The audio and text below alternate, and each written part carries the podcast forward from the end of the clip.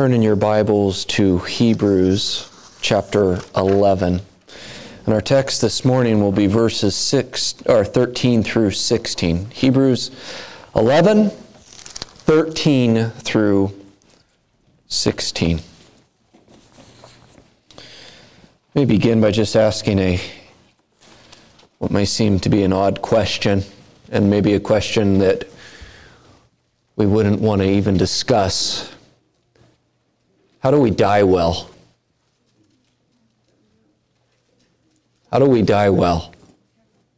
How do we face that day when we will close our eyes for the last time? The answer that we see given in the text is very simple, and that is you, you live well. That's how you die well, is you live well. How did the faithful before us live, and how is it that we see that they died? Well, as this text is going to show us this, this morning, is they lived without a home. They lived seeking a home.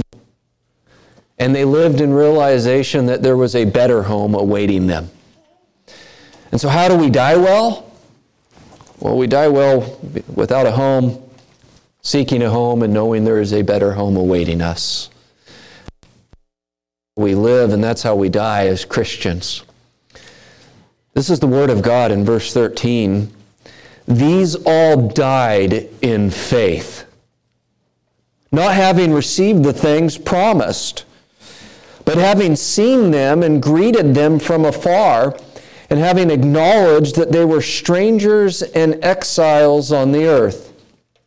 For people who speak thus make it clear that they are seeking a homeland. If they had been thinking of that land from which they had gone out, they would have had opportunity to return. But as it is, they desire a better country, that is, a heavenly one. Therefore, God is not ashamed to be called their God, for he has prepared for them a city. Notice what it begins with is it begins in verse 13 with the fact that they were without a home, that they did not have a home here on earth, but rather they're described as strangers and exiles, not just in a particular land, not just in a particular place, but on earth. So the entirety of the existence of the patriarchs that we have seen mentioned so far was one as being in exile and one as being strangers. But the notable fact about them is this it says this in the final statement of the patriarchs these all died in faith. And specifically, the, these all, who is that referring to? It's referring to Abraham, Isaac, Jacob, and Sarah.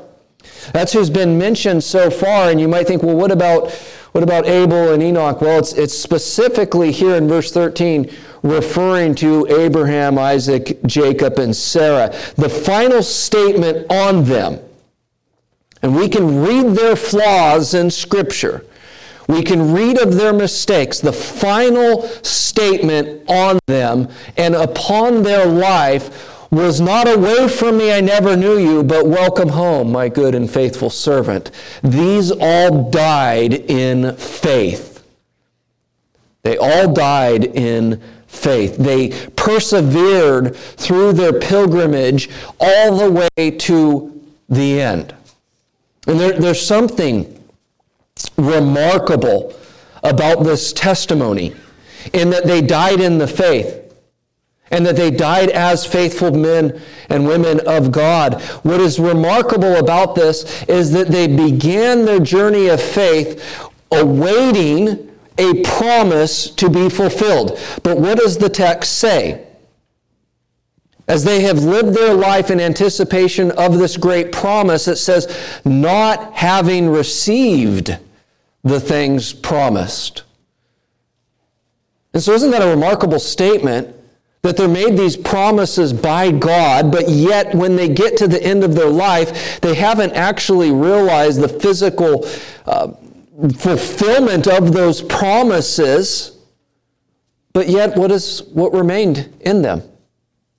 They were faithful.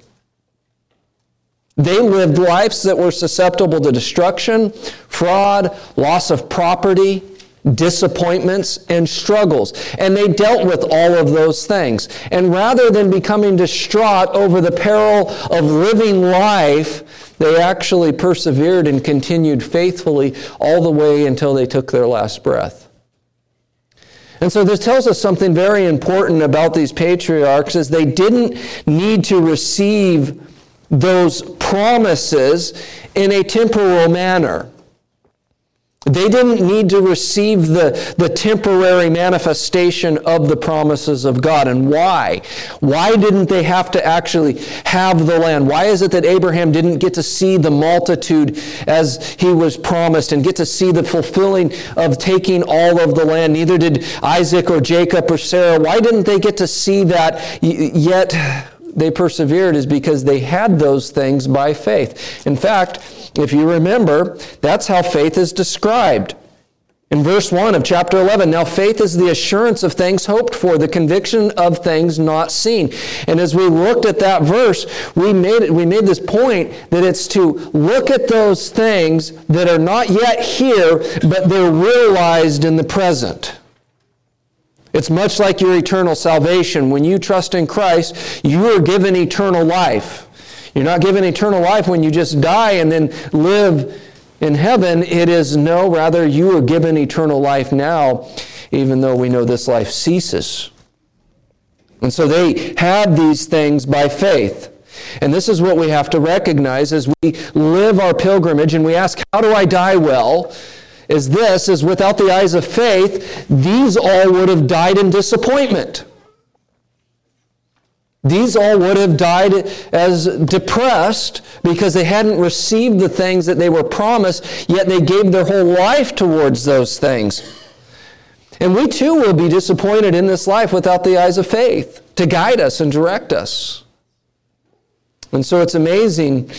We read that even when the fulfillment of the promises had not come to pass and they had not recognized them, they died in faith. They died in faith. I think of the Apostle Paul as he was facing his own death and what a faithful servant of Christ Paul was. We read him writing this to Timothy, which is 2 Timothy is Paul's last will and testament, if you, if you will. He says this in verse 6 of chapter 4 For I'm already being poured out as a drink offering, and the time of my departure has come. I have fought the good fight. I have finished the race. I have kept the faith. Henceforth, there is laid up for me the crown of righteousness, which the Lord, the righteous judge, will award to me on that day. And not only to me, but also to all who have loved his appearing. What's incredible about what Paul says is already awaiting him as he approaches death is not only waiting, awaiting him and his demise, but it's for all who have loved his appearing. For all who are in Christ, this is how they, they persevere to the end, that they, they fight the good fight. They have not departed from the faith, but they have rather finished the faith. Paul's writing of his death, which tells us that Paul was thinking about what? His death.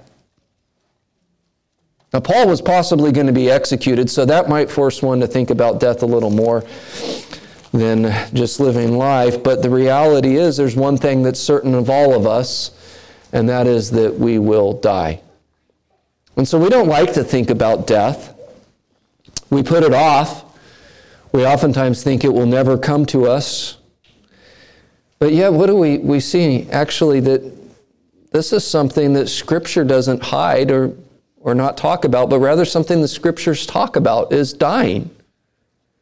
Scripture points us to the fact that there's something beyond death. And it's something that we're to look forward to and that we have hope in. It's something that we are to, to long for, to, to desire. And that really becomes the whole point of this chapter in their lives. And, and what we gain from this too is that this is supposed to be something we long for, we look forward to, but there's impediments of a desire of building this world rather than looking forward to the one to come. And so I think that we should think about dying and how do we die well? Well, we live well. And how do we live well? We live according to God's word, by His grace. They lived by faith, therefore, here it is, they lived by faith, therefore they died in faith. And so you prepare by, for death by, by living by faith now. We actually do not know that day when we will die, do we? But Scripture tells us very clearly in, in Job 14:5 that a man's days are determined.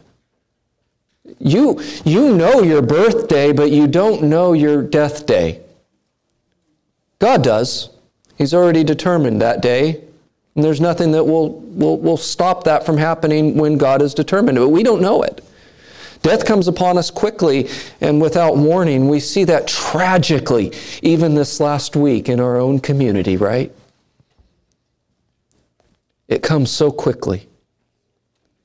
Even when someone's given a diagnosis that death is imminent, there's still no way, even in that point, to mentally wrap our mind around it and prepare for it. And even when we're told that this is the, the prognosis, we still are facing an unknown hour. And why don't we want to think about death? Well, because death is unnatural. It's the separation of the body from the soul, and Scripture actually makes it clear what it means to be human is to be body and soul. And so that separation of body and soul is unnatural, and we fear it. And why is there a fear of it? Because of that unnatural aspect of it. But what does the Scriptures tell us about death? Is that we do not grieve or fear like those without hope but rather we have a great hope of a future resurrection. And so let us, as a, let us as a people that, that, that bear the name of Christ, live for Christ now and not waste our life by putting off things until tomorrow. Let us now live for Christ, that way we, we die in Christ.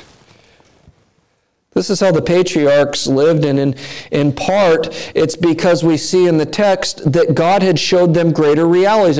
And before we look at those greater realities, has God shown you in His Word greater realities for you? Well, the answer is obviously yes. Well, look what it was for them. The text says, But having seen them and greeted them from afar. And what is it that they had seen? It's the, the things promised. And so, while on the one hand, they did not get to see the unfolding of these things, yet at the same time, we read in Scripture that they saw them.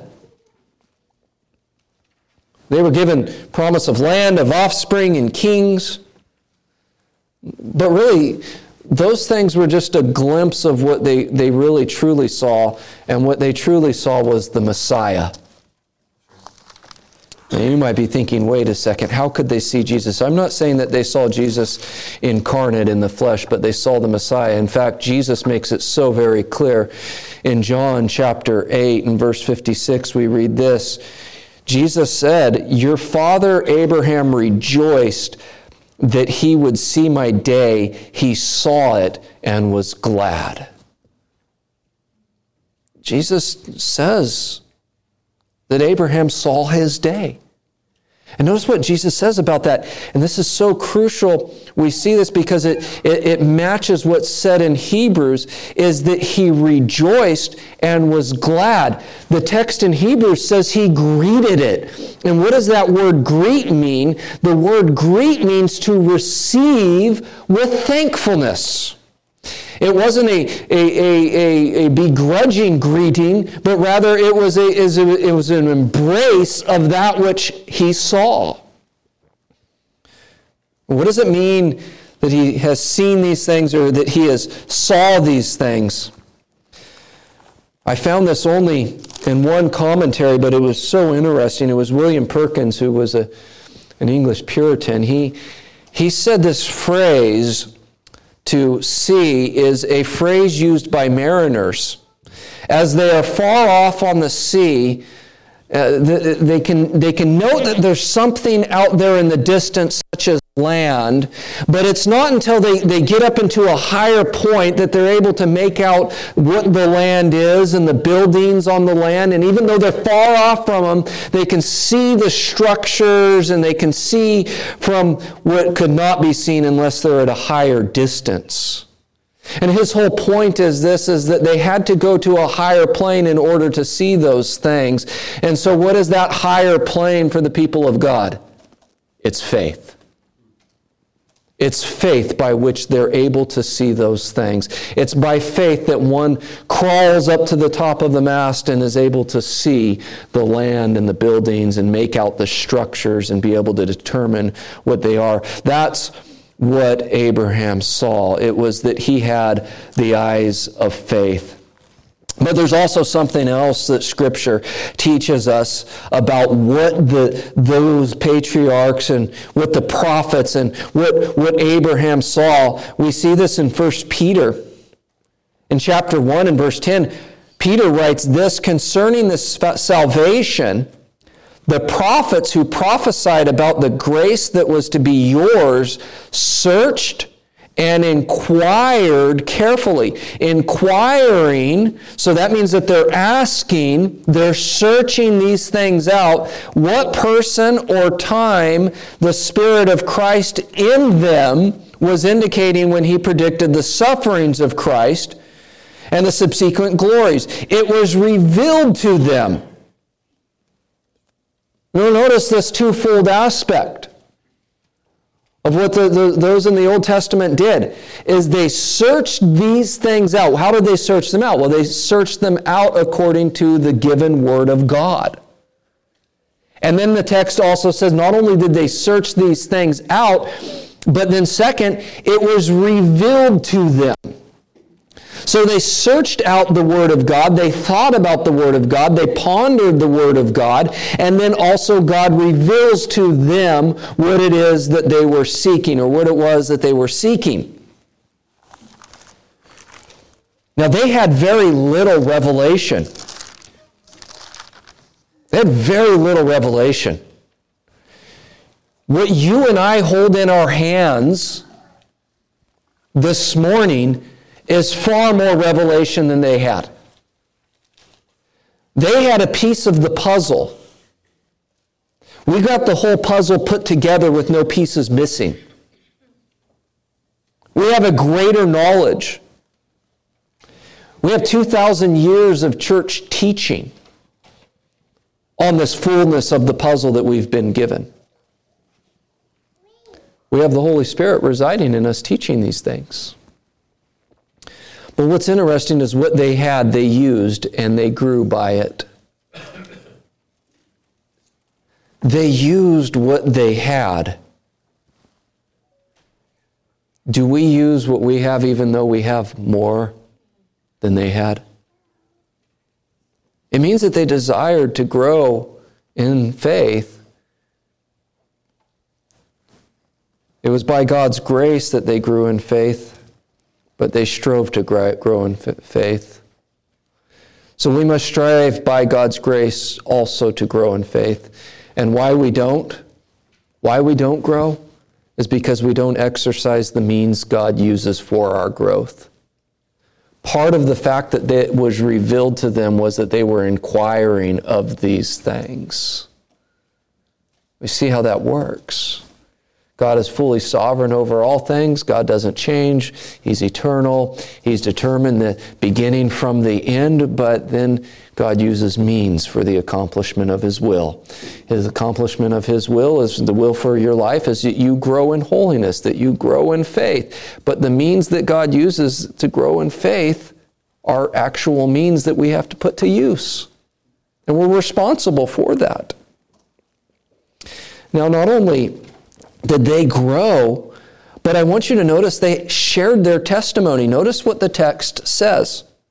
Having acknowledged that they were strangers and exiles on earth. And that, that word acknowledged is simply a confession of faith. They confessed something greater.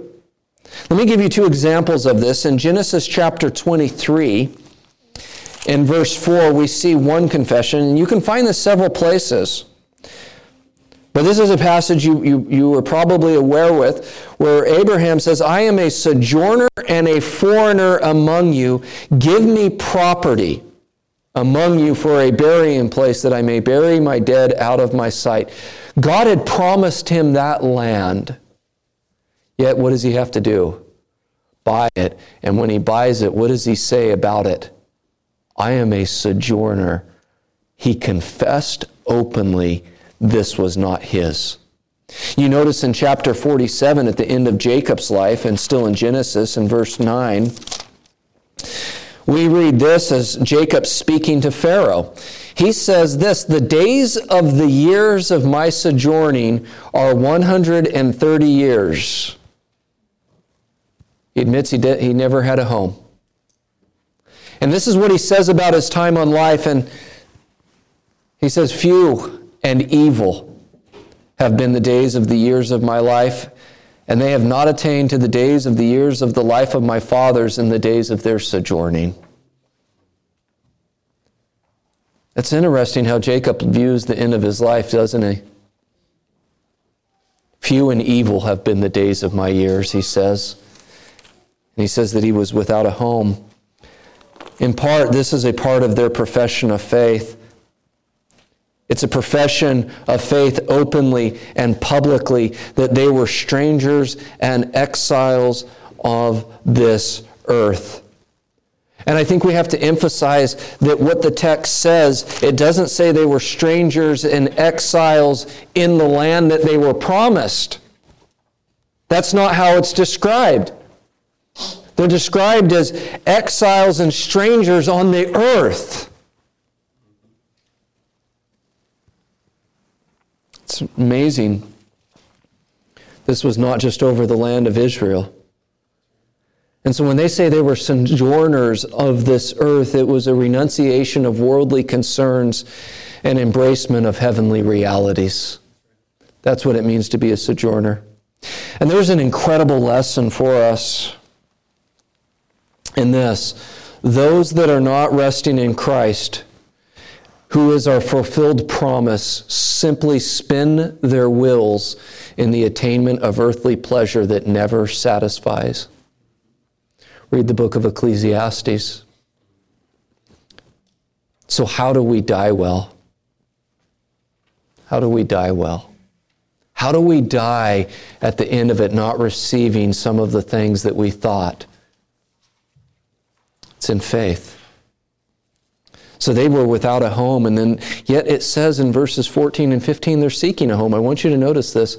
In verse 14, for people who speak thus, that thus is back to their acknowledgement. For people who speak thus make it clear that they are seeking a homeland.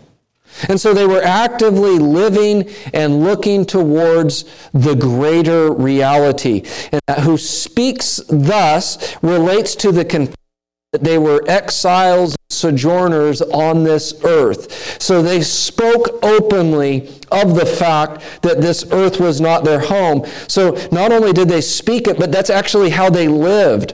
And it's a strange phrase to see they're seeking a homeland. Think about that for a moment. How do you seek a homeland?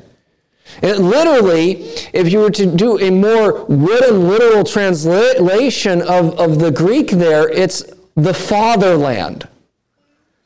How, how do you seek that?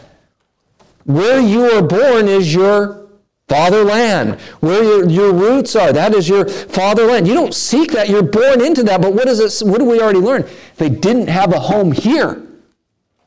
And so they're seeking a home, meaning they're actively living for this homeland. That, that word seeking is to actively look forward of making an effort to reach something.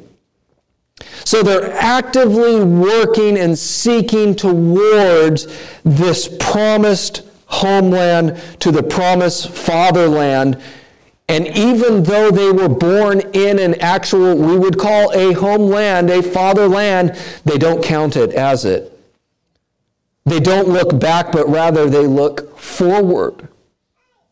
And verse 15 makes this so clear. Verse 15 says, If they had been thinking of that land from which they had gone out, they would have had opportunity to return.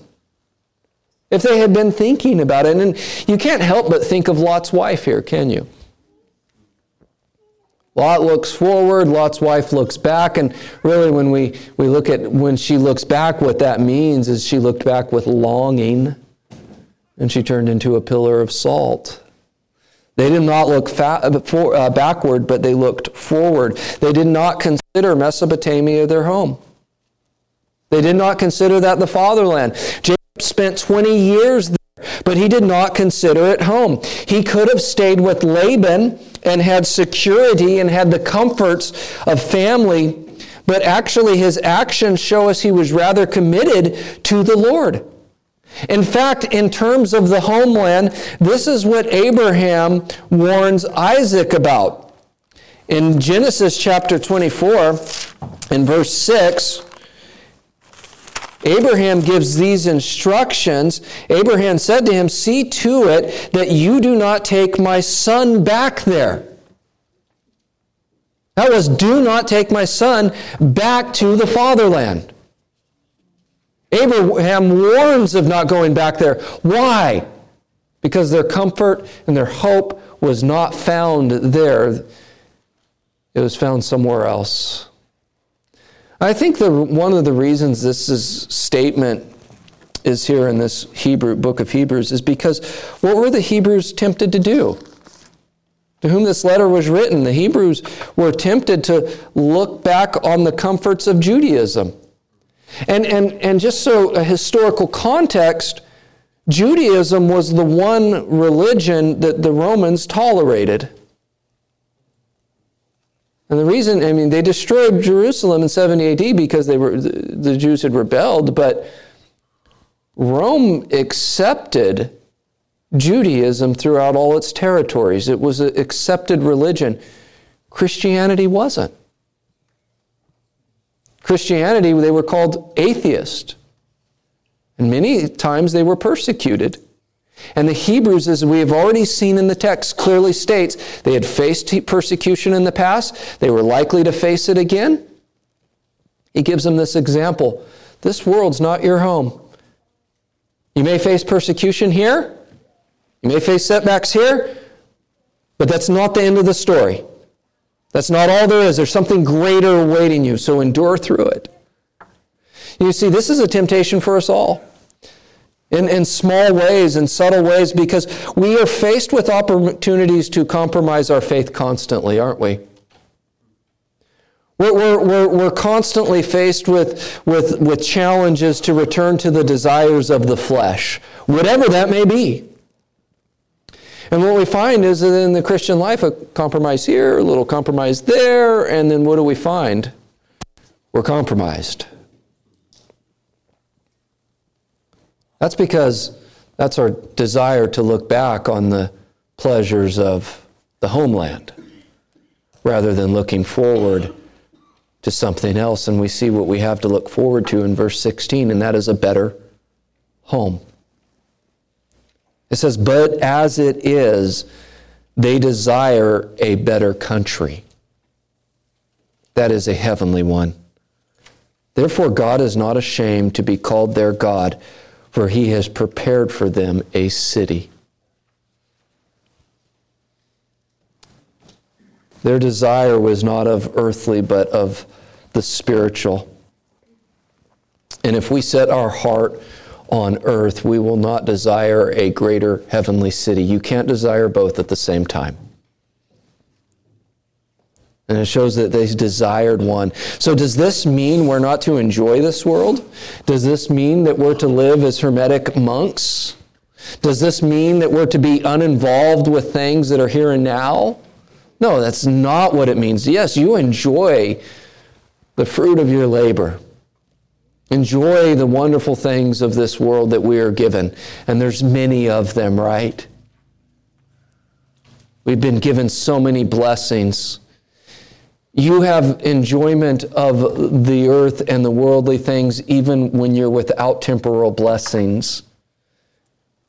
You oftentimes find greater joy in people living in third world countries than you do in the richest cities in the world. Why is that?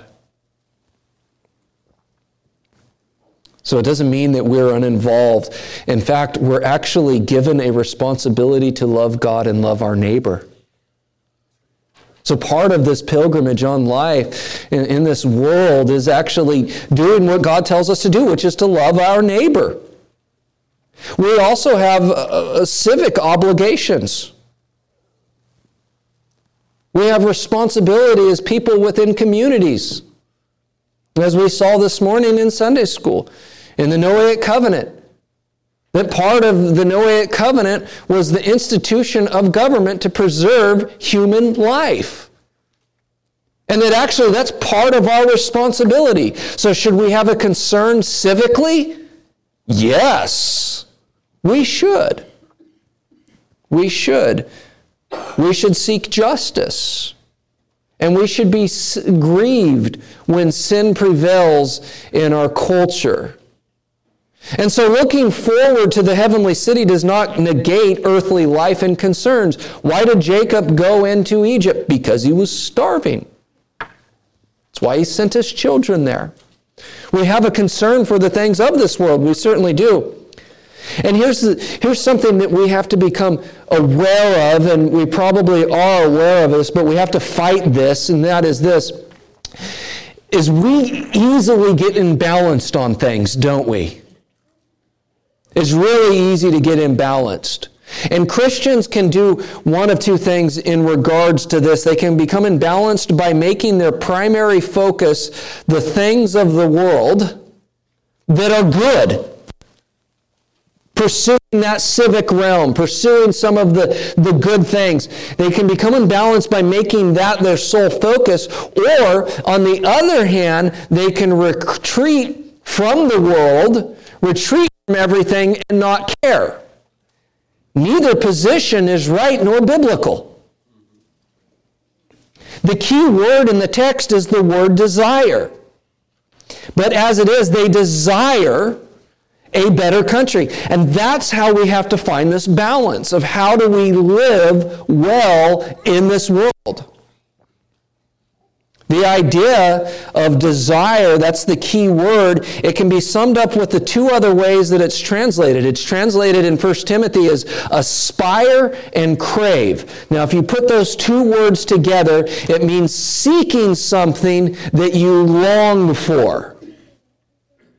And so they were seeking something that they longed for. They had a desire for it. They craved that and they aspired towards that. And so, as we try to understand how do we live this balanced life, if you long for the establishment of earthly existence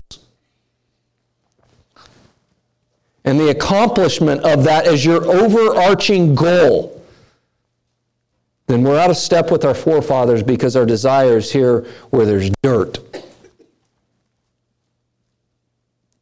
And we have to come to grips with that.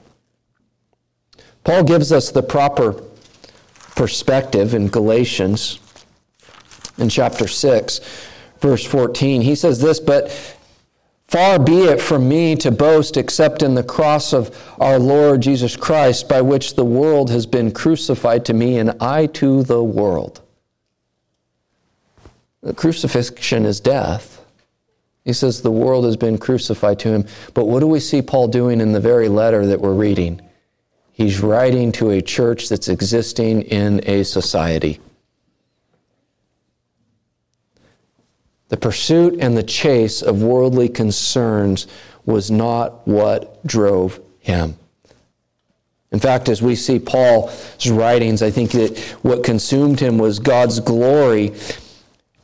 And the pursuit of God's glory was his desire to minister to the people of God. That was what drove him.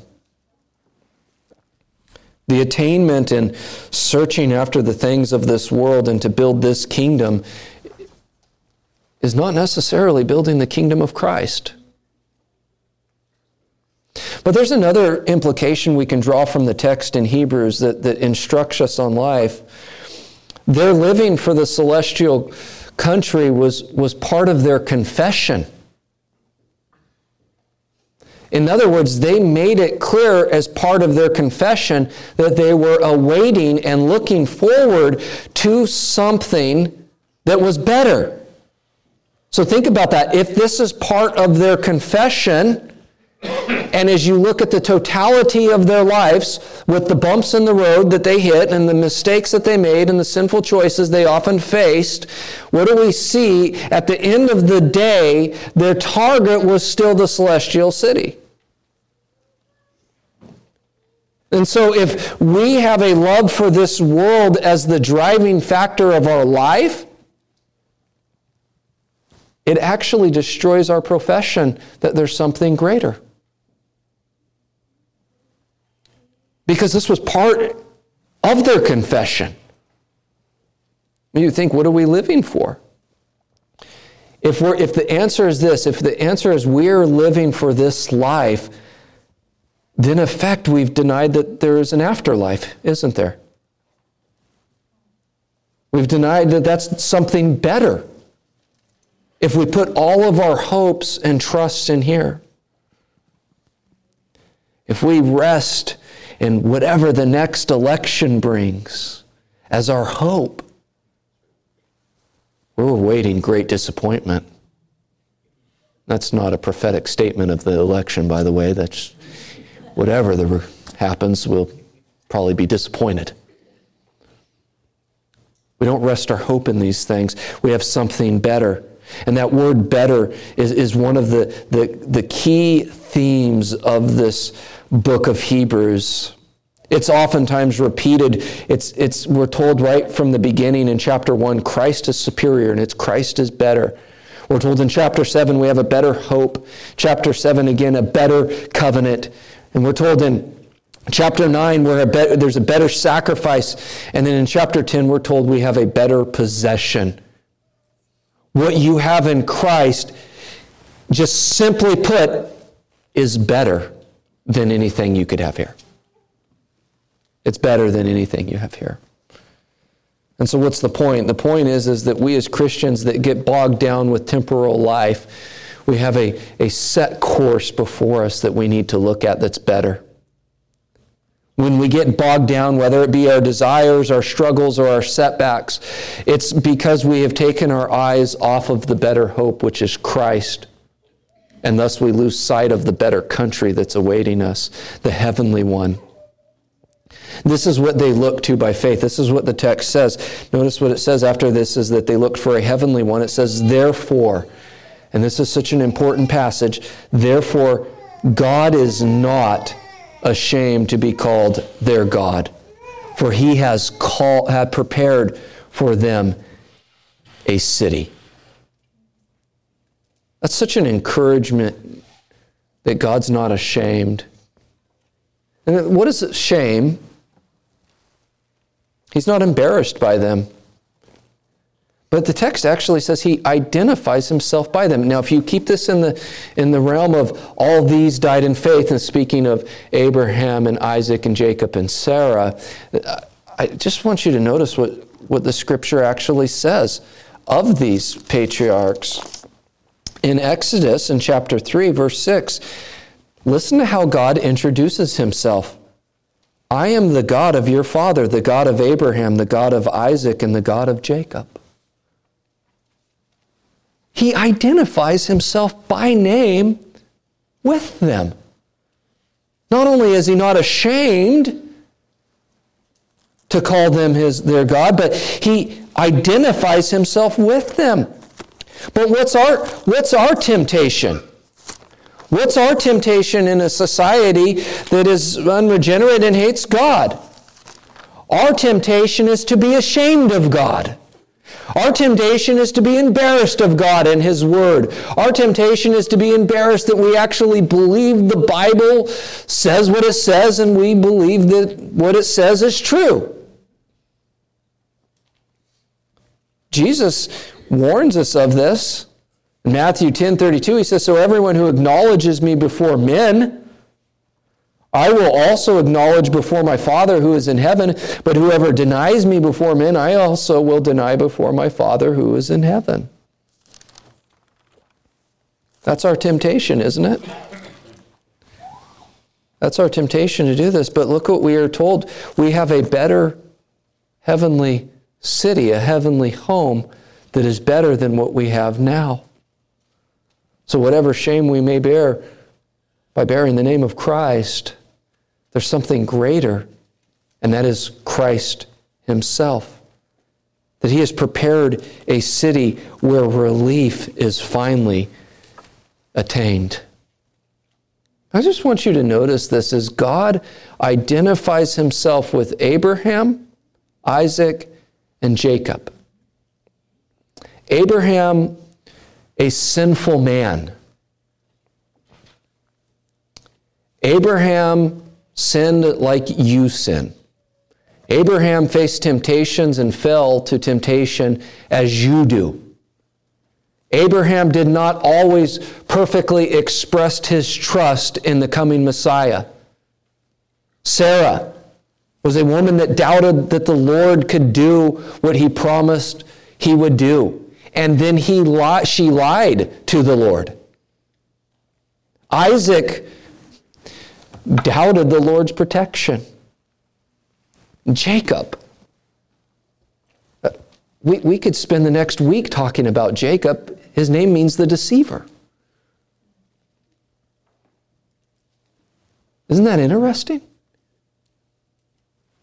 That these that were very sinful, that the Lord calls, He calls them as His own and is not ashamed?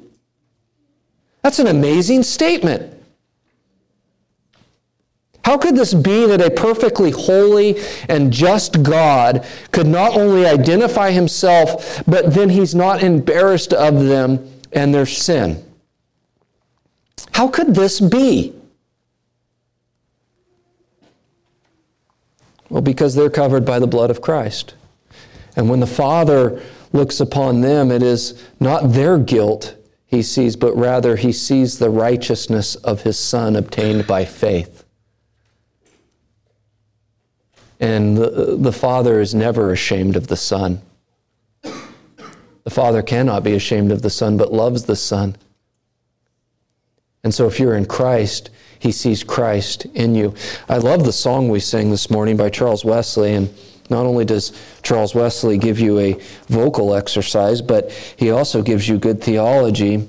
He says this in verse 4 And can it be, no condemnation now I dread? Did you hear that? Did you sing that this morning? No condemnation now I dread. That means this you don't fear death. He says this Jesus and all in him is mine. Alive in him, my living head, and clothed in righteousness divine.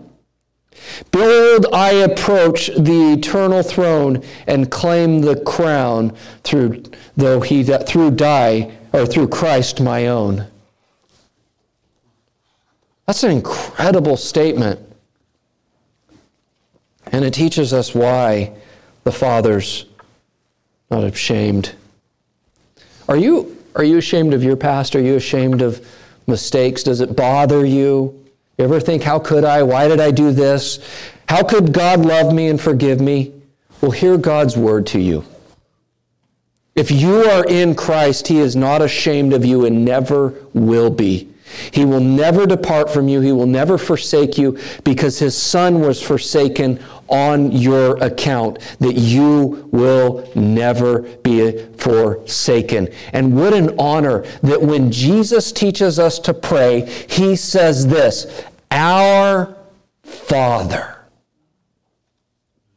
Our very prayers shows us that are taught by Jesus that God is not ashamed to be called our God. And that's why we approach him in prayer as our Father. So, how do we die well?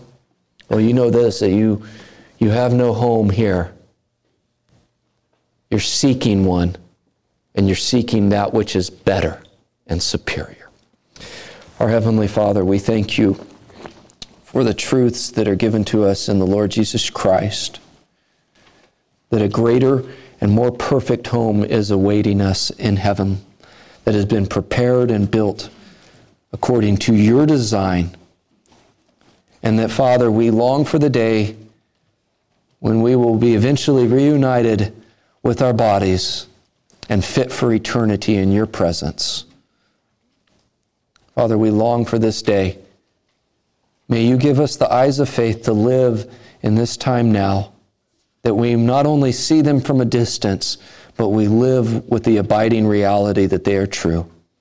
It's in Christ's name we pray. Amen.